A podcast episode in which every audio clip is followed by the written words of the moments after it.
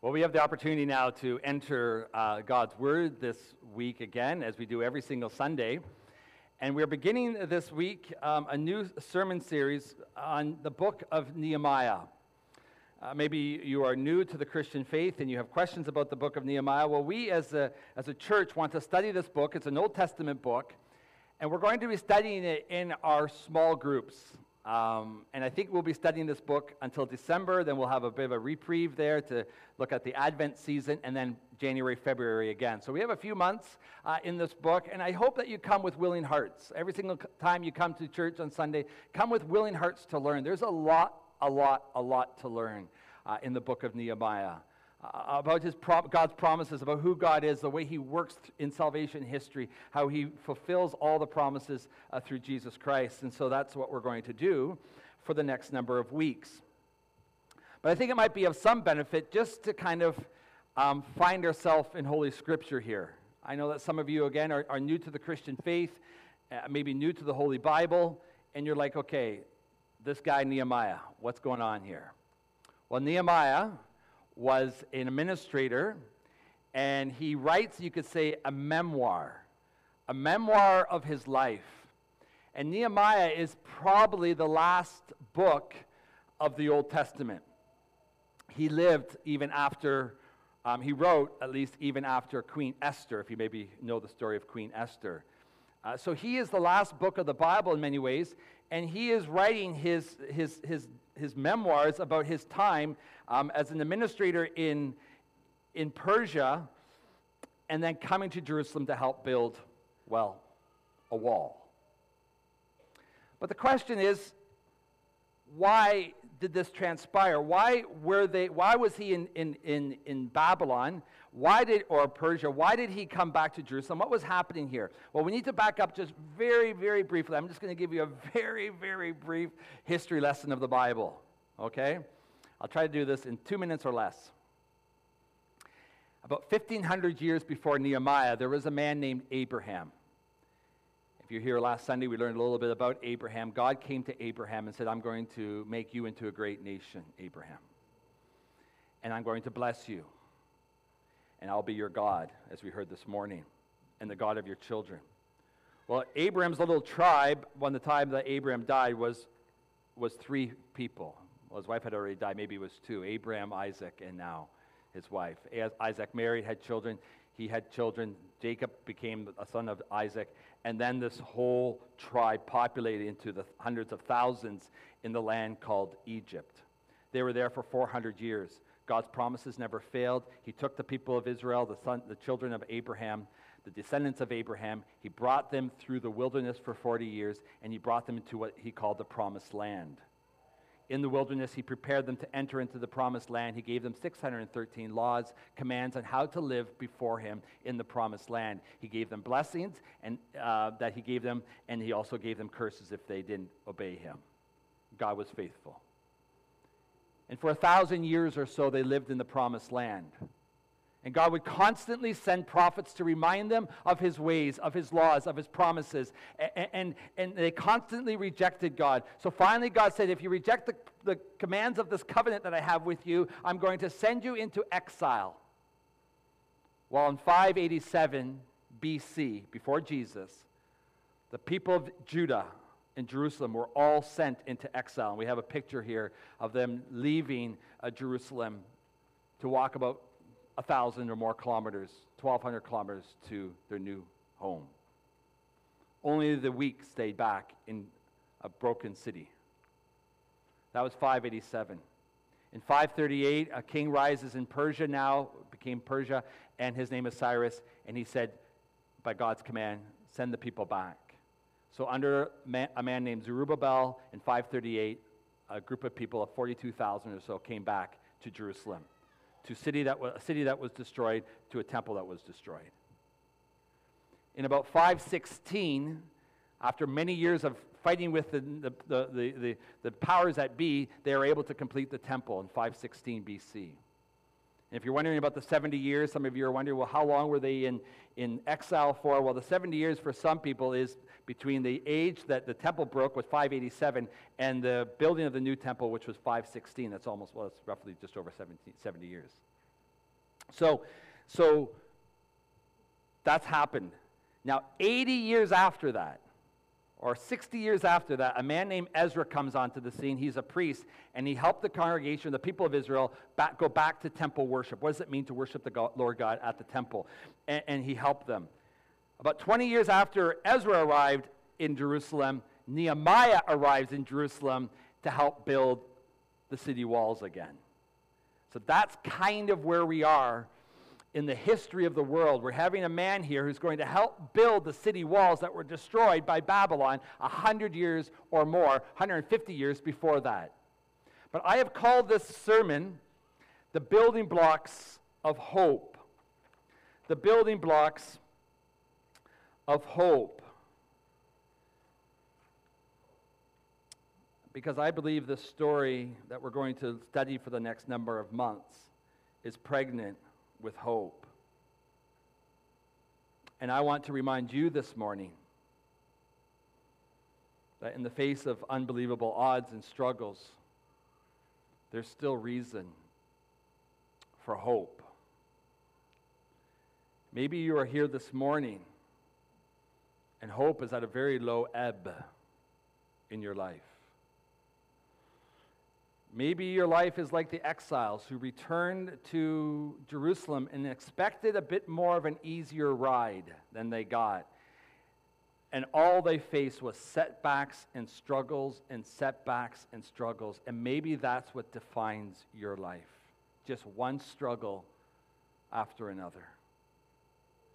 Maybe you think God is ignoring you this morning. He's distant, He's indifferent to your plight.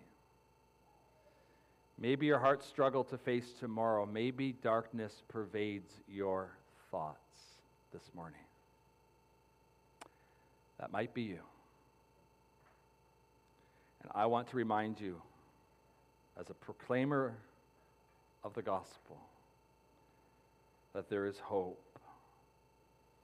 There's a hope, and that hope is an anchor to our souls. Some of you know the author R.C. Sproul. He's, he has since passed.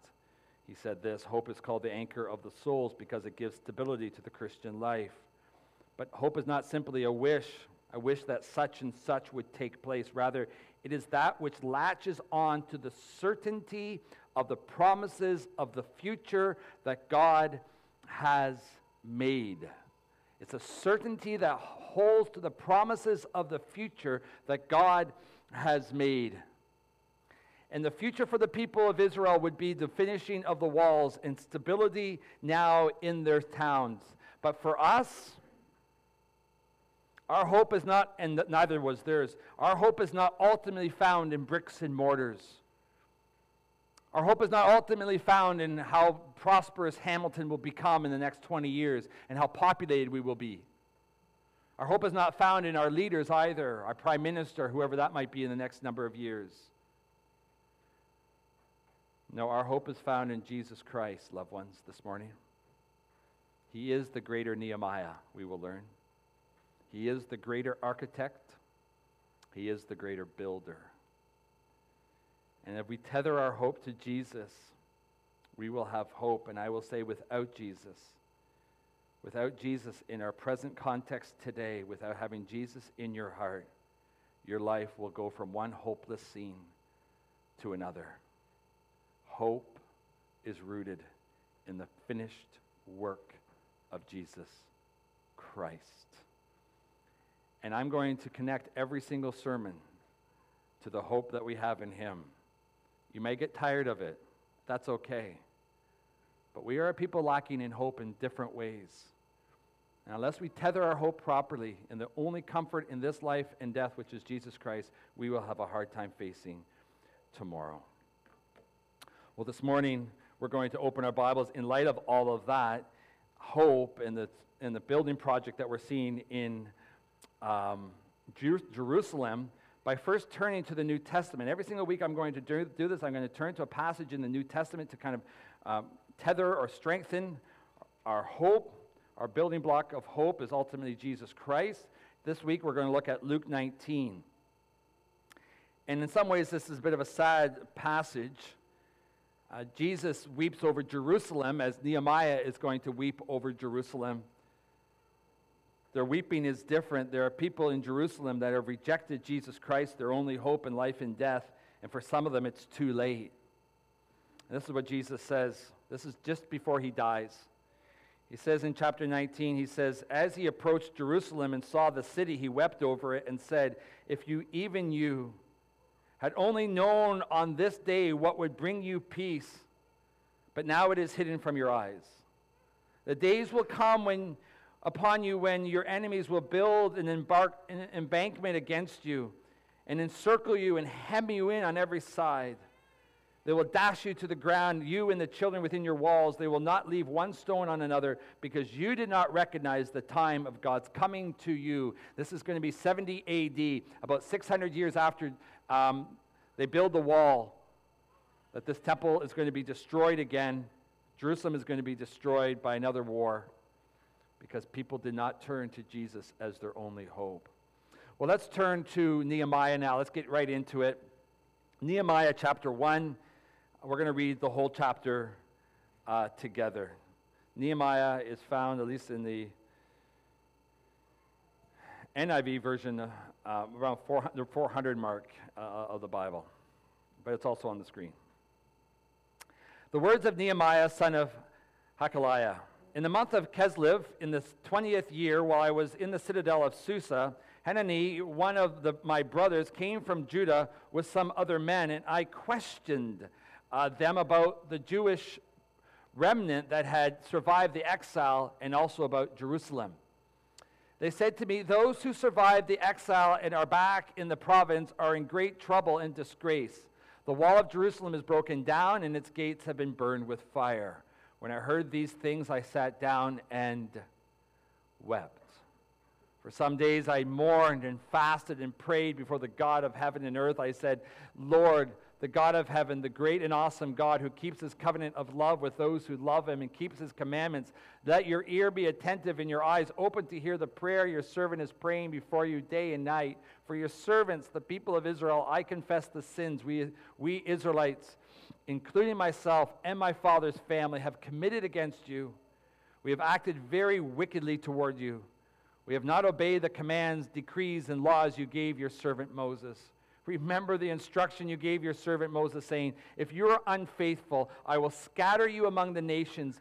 But if you return to me and obey my commands, then even if your exiled people are at the furthest horizon, I will gather them there and bring from there and bring them to the place I have chosen as a dwelling for my name, which is Jerusalem. They are your servants and your servants' people, whom you redeem by your great strength and your mighty hand. Lord, let your ear be attentive to the prayer of this your servant and to the prayer of your servants who delight, who desire in re- revering your name. Give your servant success today by granting him favor in the presence of this man, the king of, of Persia. And then it reads, I was a cupbearer to the king. Let's ask the Lord for a blessing over his word and his message today. Father in heaven, we thank you that we could open your word again this morning. We could administer the sacrament of baptism, one of the means of grace. But we're now to the primary mean of grace, Lord, the means of opening our hearts, of, of challenging us, maybe convicting us, maybe encouraging us. God, you know where we all are this morning, what we're thinking about, what we're struggling with. God, I pray in the name of Jesus Christ that your Holy Spirit will do a work on our hearts, that you will soften our hearts, that you'll make us love you more, that you will teach our hearts, that you will guide our hearts, and that you will help us to follow you so that we become more like Christ in all that we say and in all that we do. In Jesus' name. Amen.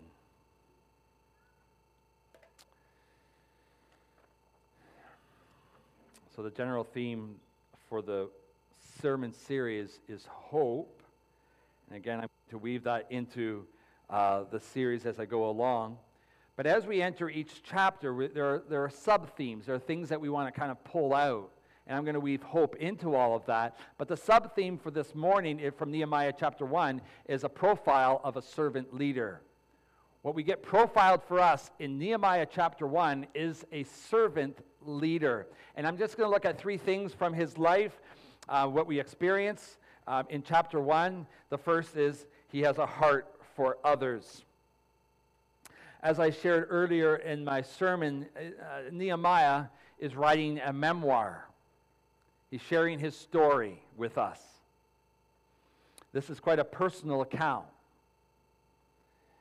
And to help us to understand what's going on here, we just need to know a few more things. And, and one of the things that we know is, need to know is that he is a Jew. He's from the line of Judah. But he was not born in Israel. He was born in Babylon. He was born in Persia. And arguably, he was there during the time of Queen Esther and Mordecai, if you know the story of Queen Esther. And as a Jew in 538, which was before his time, it seems, he, he didn't return at any time between 538 and the present to go back as a remnant to, to Israel or to Judah. But it seems that some of his family members did. So he had family connection in Jerusalem as he was serving in a city called Susa. He was, by God's divine decrees, promoted to being a cupbearer. But what's interesting about Nehemiah right from the get go is that he doesn't broadcast that he's a cupbearer. he's not showing off his credentials. He doesn't say, Look at my resume, I'm a cupbearer. Oh, and then this happened. It's the last thing he mentions in chapter 1. Oh, by the way, I am a cupbearer. That's what I do for a living. But the cupbearer is a position of great honor, you understand. I just want you to understand who we're talking about here. Not only was he the taste tester for the king, so he would test everything before it touched the lips of the king, he would become one of the king's trusted advisors. He was that close to the king. He had risen to a place of influence, and we don't know how. But, but we do know that he had a trusted position with the king, and the king really liked him, and so did the queen. He was in Susa. He was living in the winter residence of the Persian emperor, and he had a dream job. Not only did he have a dream job, he had power to wield, and he was living literally in the lap of luxury.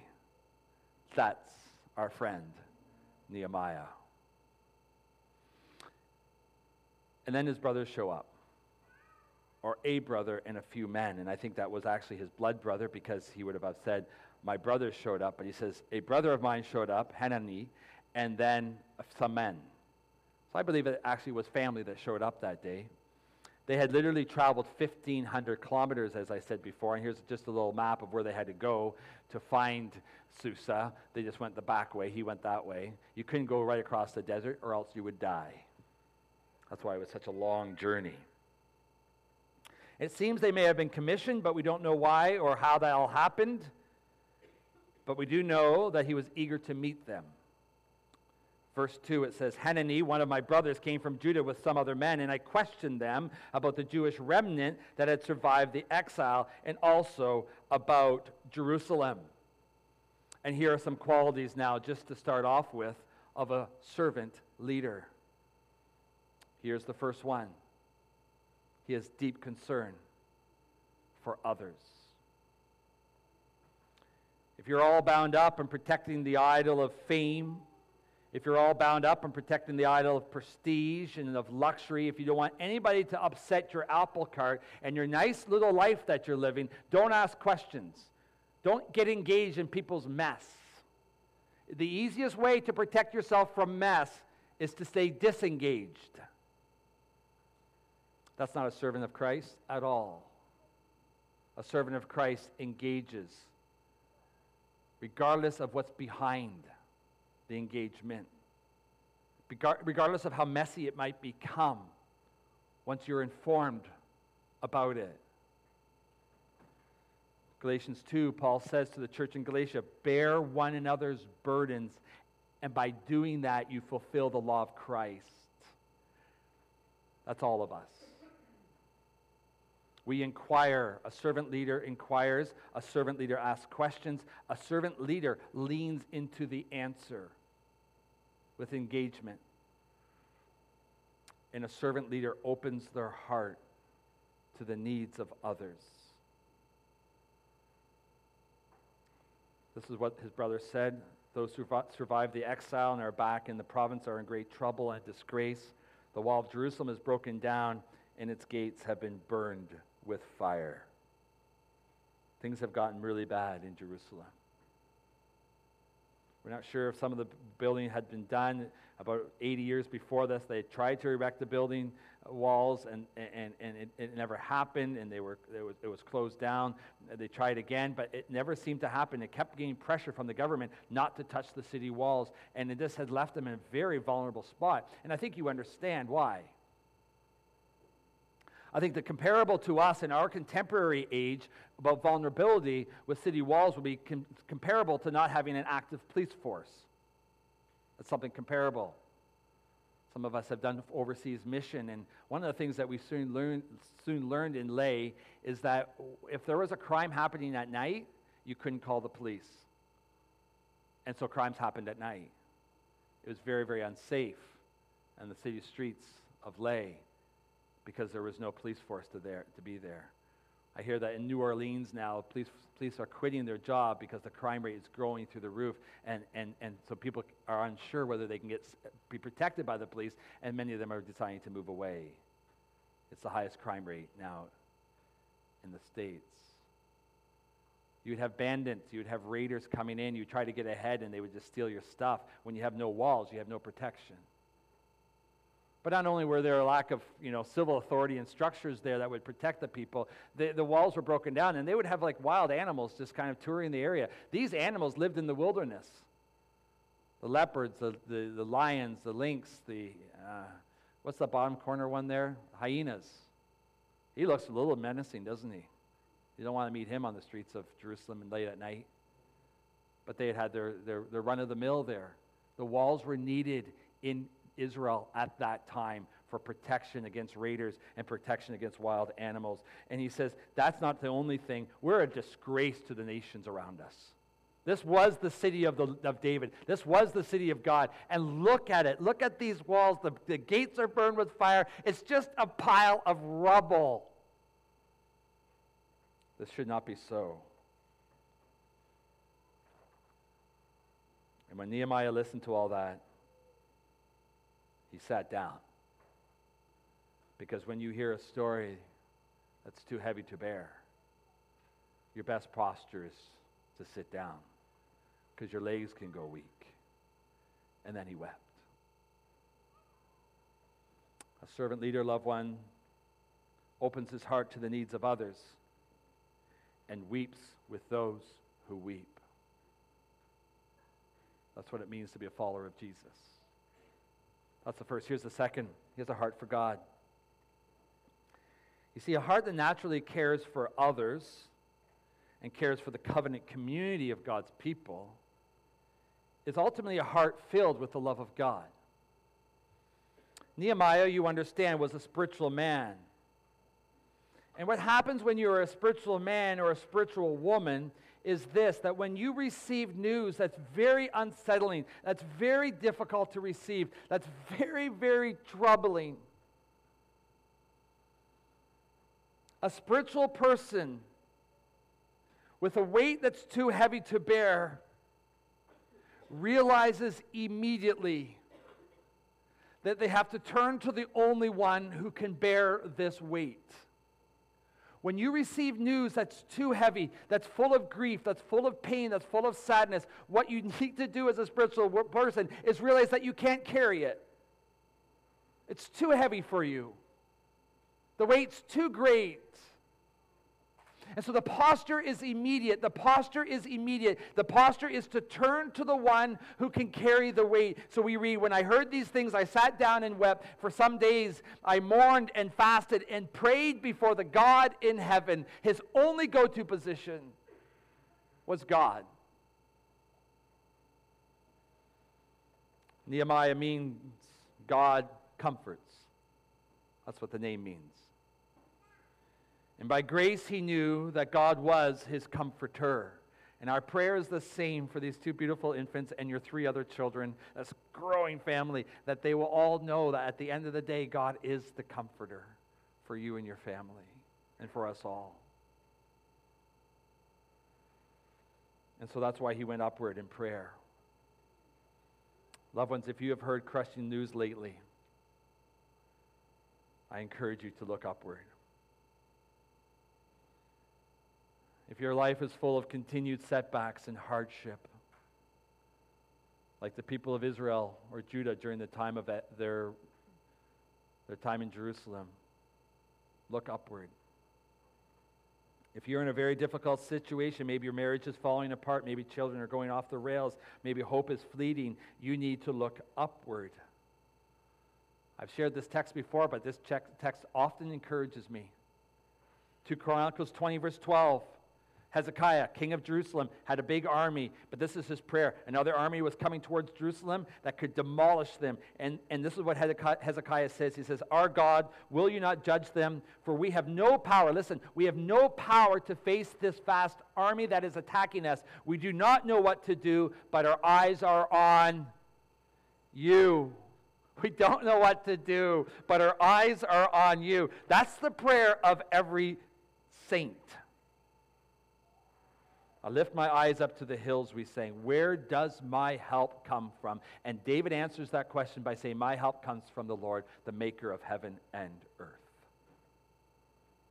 The profile of a servant leader is not only one who has a heart for others and opens that heart for others up, but his go to position or her go to position in the time of need or any time is upward, is to God Almighty. Remember that. Here's the third it's a heart, of, heart for prayer. Prayer. Prayer characterizes, I think, more than anything else, the life of Nehemiah. He is a good example, loved ones, for what it means to be a follower of Christ to learn to live with holy affection for the Lord. You see, someone can have a heart, if someone has a heart for others and that heart is informed because of their heart for God, they will also have a heart for prayer. And that's what we see here. He was a man of power, Nehemiah was. He was a man of influence. But by the grace given him, nothing, nothing, nothing obstructed his prayer life. And I find that remarkable. Sometimes when you're living in the lap of luxury, sometimes when you're living with so much at your disposal, so much influence, so much power, so much ability to relax in, in just whatever. One of the things that goes is prayer. You begin to believe that somehow you've arrived, that this is all because of what you have done or, or something like that. I don't know. But your heart pumping for the Lord is weak, and so you're not quick to pray. But we see here a man that not only is quick to pray, he's persistent in his prayers, and he knows how to pray because he's used to doing it. So there's three things, just quickly, I want to share about his prayer life and what happens in this text around prayer. First, it's his attitude. He was humble. It's a good posture.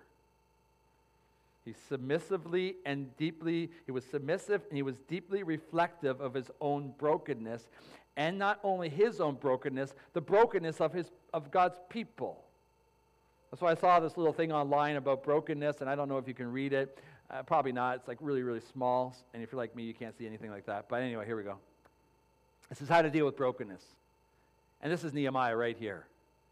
That you need to remember that God is love. In your brokenness, you need to remember that God is love.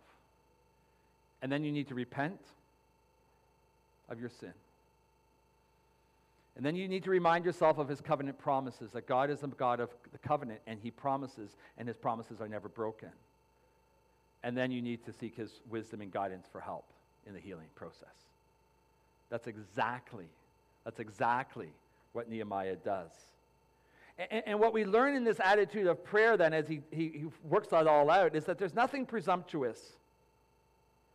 You know, sometimes I would listen to prayers of, of people in power, and I just think they're perfunctory. They're, just, they're just words being offered up to God. Have you ever been to one of those, you know, mayor prayer breakfasts? Not all of them. Some of them are really good. But some of them, uh, the prime minister, the president, the mayor comes up and he prays, and I don't want to throw them all under the bus right now, but they come up and pray, and they, and they say these non, no, nice words, and you can tell that they have no prayer life. That, that someone crafted that prayer for them. Oh, quick, write a prayer for me. I got to go to a prayer breakfast this morning. And you know that that's the case. And, and there's a sense of bravado and a sense of confidence that they have in, in, in, in their time of prayer because really they don't really need God. They have their own resources, they have their own connections, they have their own abilities, and, and they're just making a big mockery out of that. That's not of God. I read a prayer this week from George Washington. Does anybody know who he is or was? Who was he? The first, what? President of the United States of America. We all know that. We probably don't even know who the first Prime Minister of Canada is. I, I know you do. You're all very intelligent here. He wrote this prayer. Listen to this. He says, O most glorious God, remember that I am but dust and remit, forgive my transgressions, negligence, and ignorance, and cover them all with the absolute obedience of thy dear Son, that those sacrifices for sin, praise, and thanksgiving, which I have offered, may be acceptable to thee in and for the sacrifice of Jesus Christ offered on the cross for me.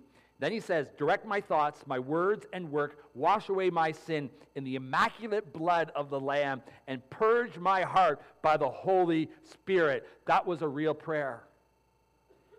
That was a Nehemiah prayer of a leader of a country. The thing is, he was only 20 years old when he said that prayer. He got it. This informed his leadership as the first president of the United States of America. He was humble. That's your position. That's your attitude when you enter prayer is humility. Here's the second the content. It's interesting when we go into our prayer groups on, on Thursday morning for the men, and I, I, think the women do this as well, and when we pray upstairs before the service, and you're always welcome to join us at 10:15. Just come and we pray over the service for 15, 20 minutes. You're all invited. You don't have to like, oh, I don't know if I can pray in public. Just, just listen then. Your presence is beautiful. But when we pray in all these different forms, we have this upward in upward, I'm geographically dysfunctional. Upward inward, and outward structure. And we do that all the time upward, inward, outward. And, and that's exactly, interestingly, that's exactly what uh, Nehemiah does here in his prayer life. He begins with the upward, and what he does in the upward is just, and this is what we do when we come together for corporate prayer, and you can do this in your personal prayers as well. Some people use the acronym ACTS adoration, confession, thanksgiving, supplication. Anyway, you begin with adoration. Always. No time is wasted when you waste most of your time in prayer for the adoration of Almighty God. No time is wasted. You think, well, I, I should get on to these other things. I got to get to the request part. No, you don't have to get to the request part in part because God knows your request. He wants to hear your request. I get it. But no time is wasted when you take that time to adore God, to praise Him for who He is. And this is what Nehemiah does. Lord, the God of heaven, the great and awesome God who keeps covenant of love with those who love him and keeps his commandment. He pours out his love to God for the, as the promise keeper, the God of the covenant, the God of the, the God of faithfulness, the God whom he loves. He moves from adoration to confession. And we have to move to confession in our prayers as well, loved ones. He says, I confess the sins we Israelites, including myself and my father's family, have committed against you. We have acted very wickedly towards you. Verse 7 We have not obeyed the commands, decrees, the laws you, you gave your servant Moses. When you pray, loved ones, and when I pray, and I hope you notice this, and if you don't, you can hold me to account on this as your pastor, that we include ourselves in the confession of sins that we're part of the problem. and we ultimately need the same solution. It's not they are sinners and I am not. No, we are sinners together, and we all desperately need the grace of Almighty God. Nehemiah gets it. And the other thing he gets, and this is also beautiful about Nehemiah, is that what informs his prayer now is the Word of God. And I can only encourage you in this, loved ones. He remembers the promises given to Moses. He remembers the demands that Mo- were given to Moses to God's people. He just recounts all this stuff. This stuff is just floating in his head, and he's quoting from Deuteronomy and from Exodus and everything. You see, a strong and healthy prayer life is underpinned by a deep devotion to God's word because you need to know what grieves God's heart. And the only way you get to know what grieves God's heart is if you know God's word. If you don't know God's word, it's hard to have informed prayers. So inform your prayers with God's word. And finally, he moves to intercession there. He prays for others. And what's beautiful about his intercession and asking God to open the way for him to actually go to Jerusalem, what's beautiful about this intercession is that he says these beautiful words. And I just read a whole sermon on this, on these two words from Charles Spurgeon, verse 11. He says, Lord, let your ear be attentive to the prayer of this your servant and to the prayer of your servants who delight in revering your name. He, he, he's bringing this, this congregation of people together. He's saying, We all desire to worship you. So, so hear our prayer, O God. I, I just love that. Because without desire, you can't pray. Without desire, you can't worship. If you have no desire to worship the Lord your God when you come into this place, it's not worship. If you have no desire to pray when you come into prayer before the Lord your God, that's not prayer. I don't know what it is, it's just not prayer. That we are fueled by desire. And what we need by the Holy Spirit is the right desires. The desires of Christ, the affection of Christ needs to live in us so that our desires are rightly aligned with Christ. But we better have desire for Jesus, for God's glory, for the coming kingdom, for what God can do, for worship. We're a people driven by godly desires. And finally, we need to be persistent in prayer. Nehemiah was very persistent in prayer. I can tell, by, one, by the content of his prayer, that he was a man of prayer. And you can just tell when people pray. They're like, yeah, this guy prays a lot. Yeah, this woman prays a lot because she's just, she's just, she's just, da, there. For lack of a better word. but the content of their prayer is informing them, informing you that they are people of prayer. But not only that, if you do the calculations, and the calculations are not done in our page, on our page, but if we just kind of figure out the, the, the math here, he received this news in December about the destruction of Jerusalem. And then in April he, or March, he meets the king, the, the month of Nisan. That's like a three month period. So we get the sense that for the next three months, we have a man who's fasting and praying and praying and fasting and praying over this need, preparing the courage to talk to the, to, to the, to the emperor and, and praying that God will go before him. He's a man of prayer and he's persistent. Maybe you need to hear that this morning that if you are in a, if you're in a difficult bind, first drop, stop, drop, and pray. And maybe you just need to keep on praying and persistently. But let me close with this. Nehemiah demonstrates for us a spiritual maturity that we should follow. His heart for others, his heart for the Lord God Almighty, and his heart for prayer are indelible stamps that must be on our lives.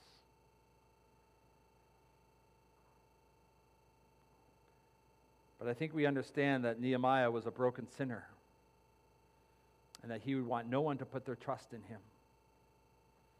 That's why he was humble about his memoirs. It's like, don't look at me, I got issues.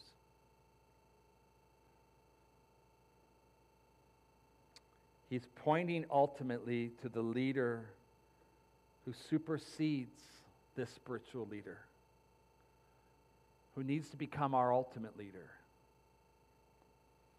His name is Jesus. And you know that Jesus left the lap of luxury, you could say, to live in a life of, of poverty on this earth. We've preached about that. I've preached about that before. But we walk with Jesus through his ministry, and you know, you know for certain, if you've read the Gospels at all, that Jesus had a heart for others.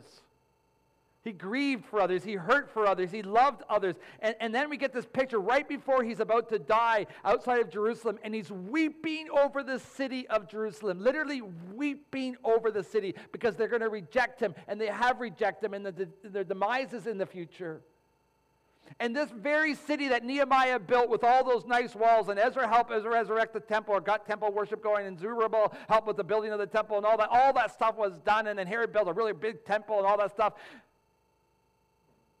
The Son of God enters into that city and they kick him out. And they crucify him on a tree, on a cross outside the city. The city that he loved, the city that Nehemiah came to build. But he, had, he did that because he had a heart for the will of his Father. He says, My will is to do the Father's will. And the Father's will would be that he would die for the people that have rejected him. And then, even on the cross, Jesus is desperate in prayer to the one who deserves our prayer, the Father in heaven. Loved ones, hear me out this morning. The servant leadership of Nehemiah is worthy. Please, it's worthy of our attention. We're going to learn a lot from Nehemiah over the next number of months. But our trust, and listen, our dependence on Jesus Christ is not only worthy of our attention, our trust and dependence on Jesus Christ is worthy of our lives. That we surrender our life to Him, that we give our life to Him, that we say, Lord, we are yours. Lead us. You are the great leader. Because not only is He a spiritual leader, loved ones, He is our Savior. He is our only hope in life and in death for this life and the life to come. And so I'm going to ask you this morning what's stopping you from letting Him be the Lord of your life?